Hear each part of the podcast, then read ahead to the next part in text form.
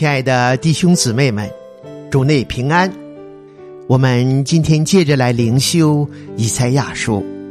今天要灵修的章节是第十八章第一到第七节。经文如下：爱，古时河外翅膀刷刷响声之地，差遣使者在水面上，坐铺草船过海。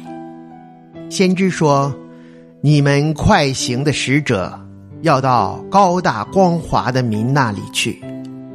自从开国以来，那民极其可畏，是分地界践踏人的。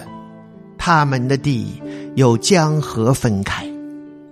世上一切的居民和地上所住的人呐，山上树立大旗的时候，你们要看；吹角的时候。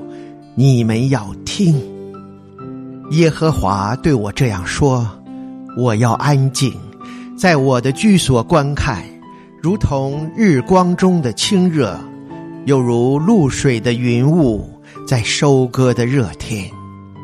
收割之先，花开已谢，花也成了将熟的葡萄。他必用镰刀削去嫩枝，又砍掉。蔓延的枝条，都要撇给山间的鸷鸟和地上的野兽。夏天，鸷鸟要宿在其上；冬天，野兽都卧在其中。到那时，这高大光滑的民，就是从开国以来极其可畏、分地界践踏人的，他们的地。有江河分开，他们必将礼物奉给万军之耶和华，就是奉到西安山，耶和华安置他名的地方。这就是我们今天灵修的经文。借着这段经文，我们要思想的主题是：我的帮助从何而来？以色列南国犹大不断遭到北面亚述帝国的侵入和威胁。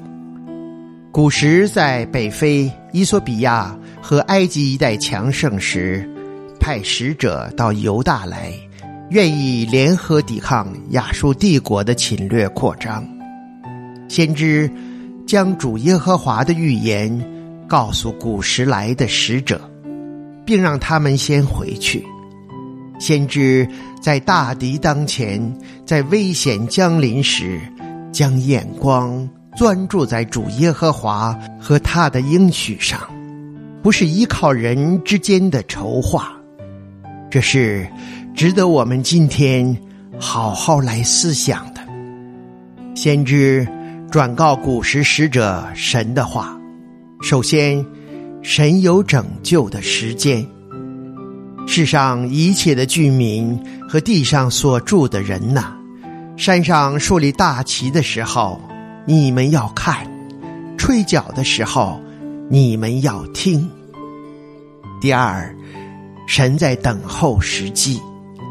耶和华对我这样说：我要安静，在我的居所观看，如同日光中的清热，又如露水的云雾。在收割的热天。第三，神为收获的目的，收割以先有花开花谢，但为了成就将熟的葡萄，镰刀要削去嫩枝，又砍掉蔓延的枝条，使葡萄收获更多，又给山间的鸷鸟和地上的野兽享用。神允许亚述帝国兴起和败落，允许百姓受欺压，也是这样，为要成就人敬畏神的生命，并且引导万民归向他。就如古时，神预言他们必将礼物奉给万军之耶和华，就是奉到西安山，耶和华。安置他名的地方。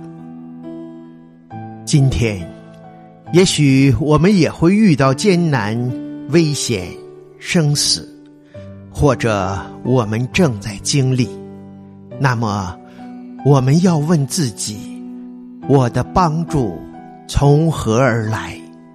在这里，先知的眼光、信心，以及认识神的作为、传扬神的话语，是值得我们好好来效法的。我的帮助从何而来？我的帮助从造天地的耶和华而来。下面，让我们低头一起来祷告。